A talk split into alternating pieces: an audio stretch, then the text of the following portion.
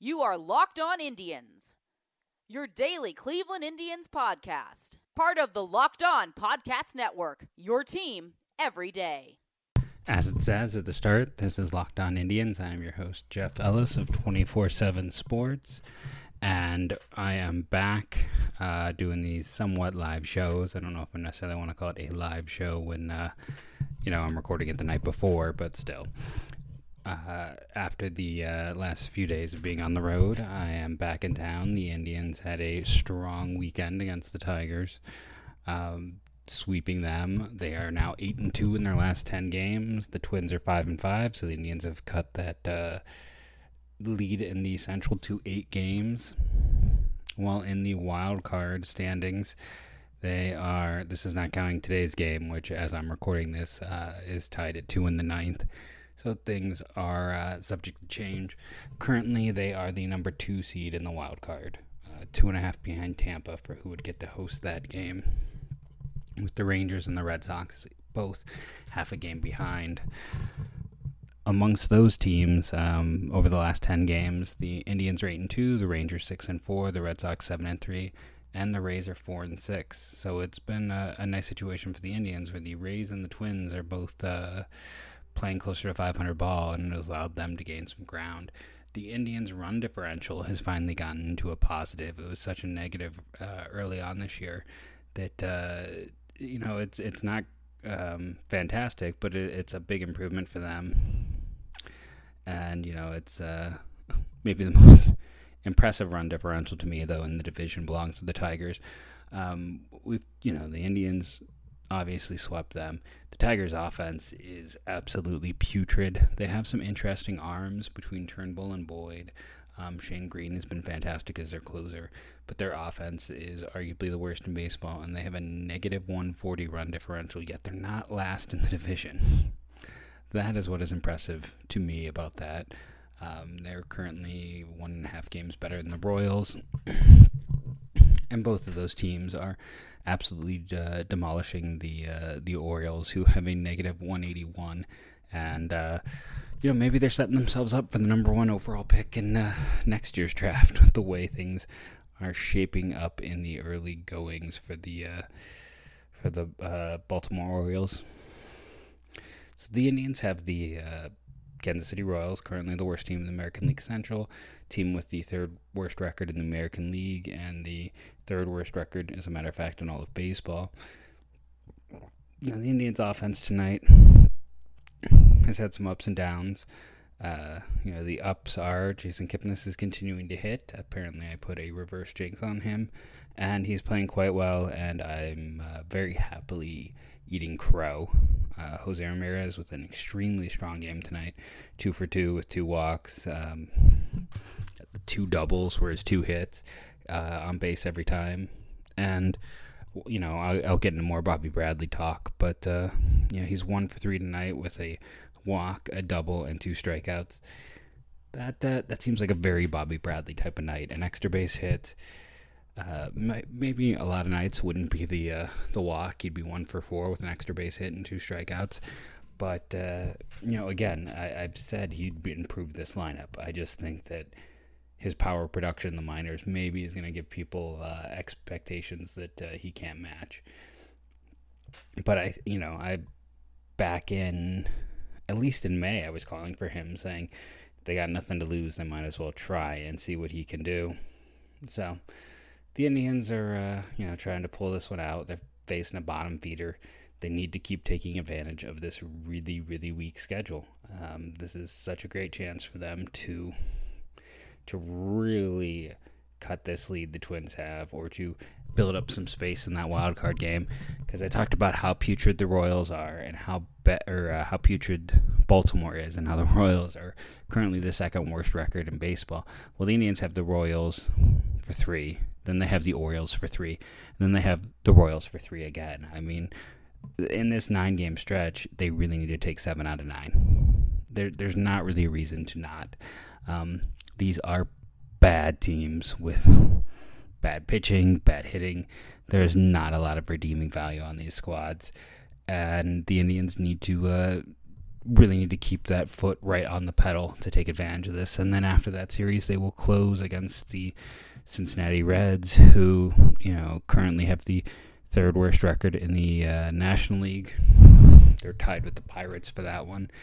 Um, but because the Reds' pitching has actually been strong this year, they have a positive run differential. It's kind of crazy to look at that. That they're a plus 48, while the Brewers, who are currently second in the division, a game back of the Cubs, have a negative one. Or you know the Phillies, who have had a lot of struggles this year, are are negative two. Like the Reds are a team that might be better than people are getting credit for, and at some point might have a bit of a run in them. So we'll have to see when they get fully healthy, uh, the pitching has been such a, a, surprise. That's what's really setting them up. But uh, yeah, the Indians have, you know, you go back to at, since New York. Um, I said that is when the schedule shifts. Since New York, we've had uh, 12 games, and the Indians are nine and three. That's you know, do your math, reduce down they're winning 75% of the games, which is what you need to do when you're facing weaker opponents. I said 66. I said they needed to, you know, be winning every series. They're doing even better than that, and that is fantastic to see.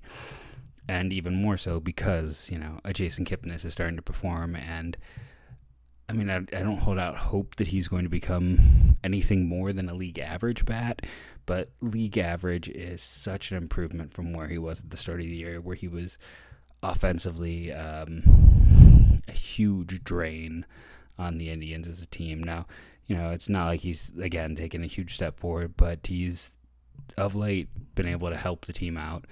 Um, before we go into the ad break, I you know have to talk about some of the uh, the moves the Indians have made since uh, since I was on my little mini leave.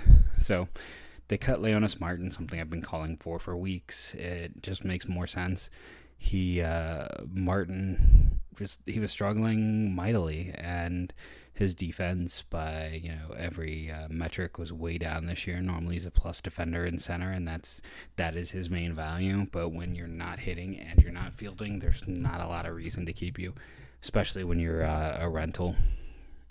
They could move Mercado and use that flexibility uh, to have Bauers and Bradley play. So the Indians called up uh, first. They called up Aaron Civale, who was part of that uh, same draft class that uh, Shane Bieber, Zach Plesac, uh, Nolan Jones, and Will Benson all came in. Uh, Civale, Bieber, and Andrew Lantrip, who has struggled with injuries, the three arms that really stood as a group to me at the time, just because they were all day two picks with impeccable command. Uh, I don't know if Civale is going to be a starter long term. He's kind of a fringe guy, kind of a but like the the Plutko level of guy where um, you can get away with it. You know, it's it's that Tomlin level as well. It's like he can work as a fifth, but you're probably gonna look to upgrade long term. Uh, when he worked out of the pen at points in college, he was up to like 95 with his fastball. Uh, the, the slider is a plus pitch. Nothing else is really average, and that's can he get by as a starter that way?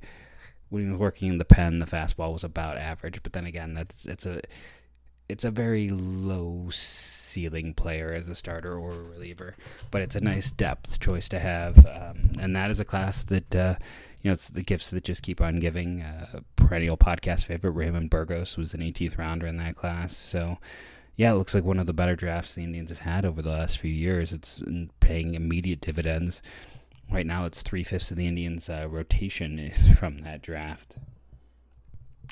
And of course, the big news was the uh, promotion of Bobby Bradley, who had been lighting AAA on fire. Uh, I've talked about him incessantly since May. I think he can improve the team. I do not think he's as good as people want to think he is because of the huge power production. I think he will help the Indians, and I think they made the right choice there.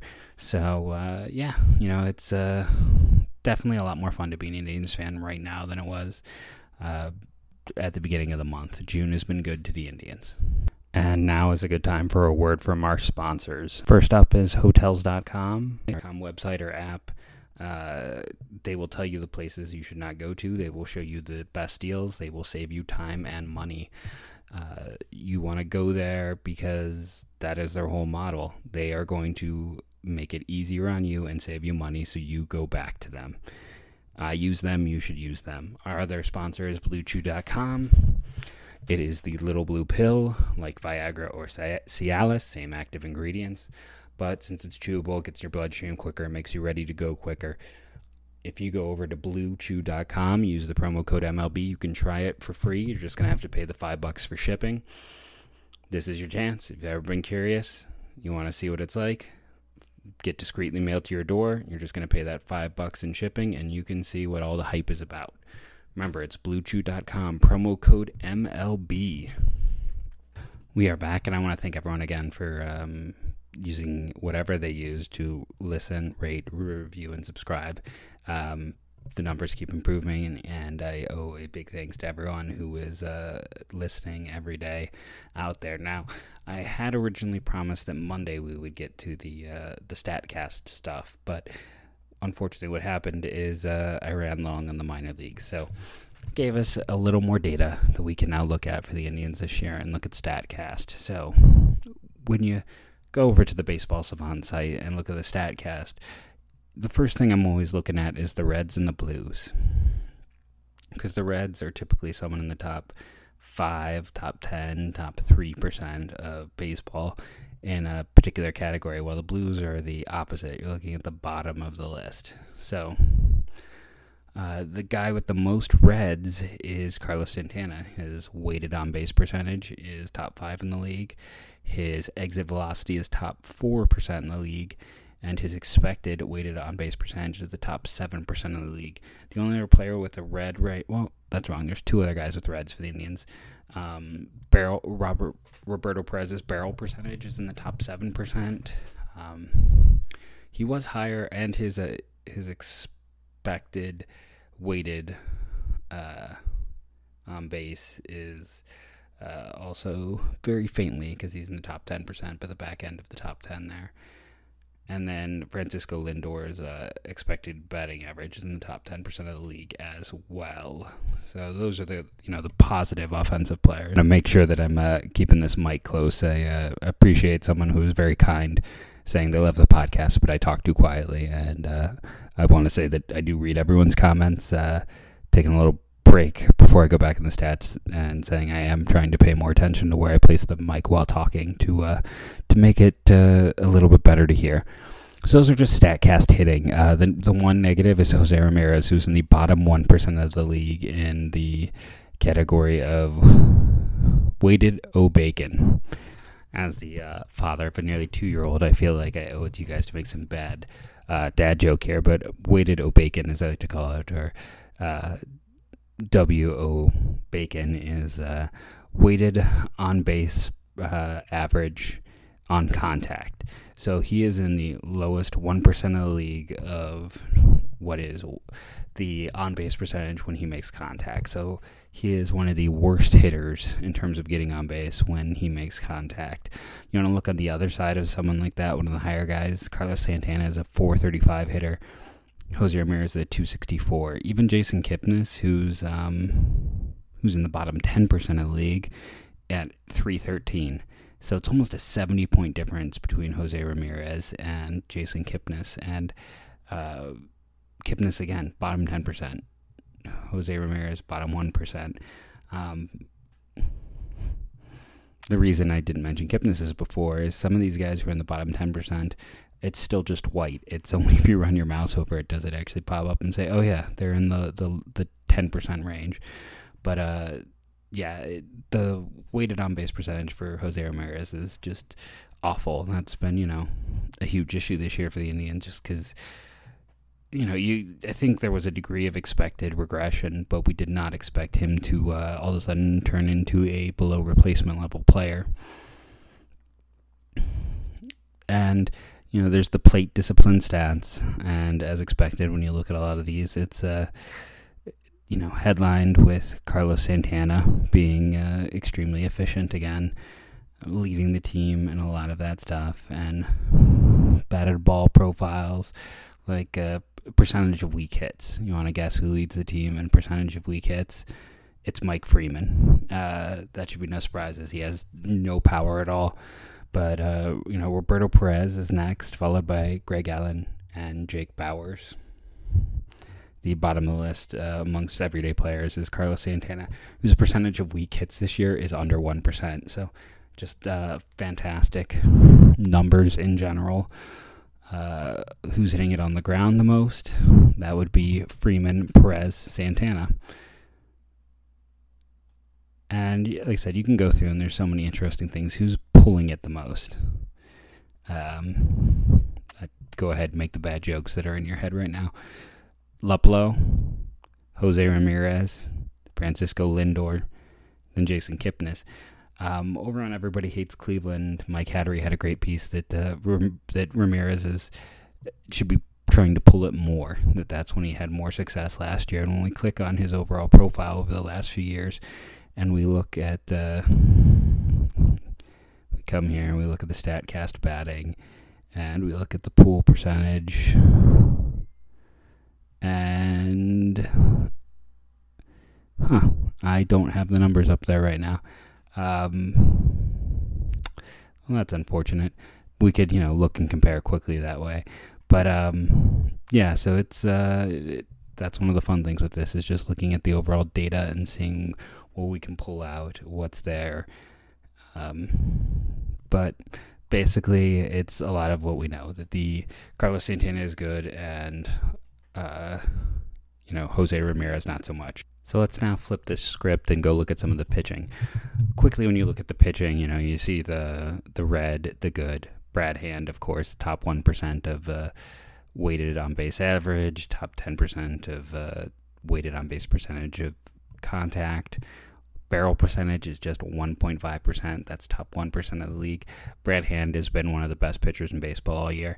The only other pitcher with multiple reds is Adam Cimber, who uh, the guys who uh, you know he's a pitch a bit of a, a he is a contact driven pitcher and uh, guys when they do make contact are not getting as good of on base average as typical uh, on the other side of things Carlos Carrasco lots of blue rough year for him uh, Nick Wittgren and Shane Bieber are interesting guys because they both have some blue uh, Wittgren in particular has some dark blue He's in the bottom 1% of hard hit percentage and exit velocity and Shane Bieber's in the same spot. And basically, it's two guys that are not giving up a ton of hits. At the same time, Nick Wittgren is fifth in weighted on base average. So they're not giving up a lot of hits, but when the uh, the players make contact, it's going for extra bases, and we have seen you know a high home run rate with uh, with Bieber this year, and his uh, his expected weighted on base is, is also very high. Uh, it's uh, for the most part the pitchers are just kind of there. A lot of guys. I mean, even Trevor Bauer, for all of his inconsistencies, he's not blue anywhere. Nothing that he's in the bottom ten percent of the league. You go through, um, you know, some guys they just has there isn't enough data. But uh, you know, it's even our complaints about Corey Kluber before he went down. There's just not much. Uh, again, no blues. Uh, Jefry Rodriguez is hard hit percentage. The Indians have a lot of guys who get hit hard. Uh, Bieber, Wittgren, Carrasco, and Rodriguez kind of lead that group. But uh, their whole approach seems to be, you know, they can hit the ball hard. We're just not going to walk anyone this year, and it's so far it's worked. Um, better ball profile, I think, is always another you know fun one to look at from the pitching side of things. The percentage of uh, weak hits. I think it's interesting that uh, another it, it's, it's, there isn't a lot of a ton of data for Plutko, but the fact that he has zero uh, weak hits off of him this year, uh, or that uh, you know Rodriguez and Wittgren are both very low. Uh, it, it kind of shows that uh, they've been a little lucky. percentage of guys who are barreling the bat against them. This is, means they've been probably easier to pick up. Edwards, Carrasco, Plesac, Bieber, and that kind of makes sense, especially with Bieber, because we are seeing the uh, the higher home run rate. But uh, you know, we can go through. You can see the percentage of. You know, I brought up with the other one, who's uh, guys are very pull happy off of Carrasco, Oliver Perez. um, which makes sense because he's a loogie. So they're going to try to to pull the ball off of him. Cimber because he's more of a roogie. Uh, then it was Clevinger was the next guy, but on the whole, um, there isn't anything that stands out too too much amongst hitting and pitching when you get right down to it with Statcast. We just uh, there's no one who's standing out. If we do a quick run over to the Statcast running, that's always a fun one. Uh, Mercado is top six percent of the league. No one's in the blue, so there's no one who's being super slow on the base paths. So I want to thank everyone for listening to today's show. It was uh, nice to be back and recording as uh, you know the Indians are playing, and as we are in the middle of uh, right now. If you were curious, the Indians have taken a one-run lead in the uh, the tenth inning. I just clicked back over to see what had occurred, and it says that it is three to two Cleveland with uh, in the bottom of the uh, tenth, which would make them having won the game. Um, so I don't I don't know what's going on. I'll hop over to Twitter uh, because the ESPN uh, app is not updating. But I'm going to assume that uh, Jason Kipnis just did something, uh, and it is. So yeah, Jason Kipnis continues it going. Uh, he is he just got a walk off win for the Indians in the tenth with a home run. So I feel like uh, I really, uh, you know, I'm looking extremely foolish, but I, I, did a heck of a reverse jinx on Jason Kipnis. I will always gladly crow when it leads to an Indians win. Thank you for listening, and as always, go tribe.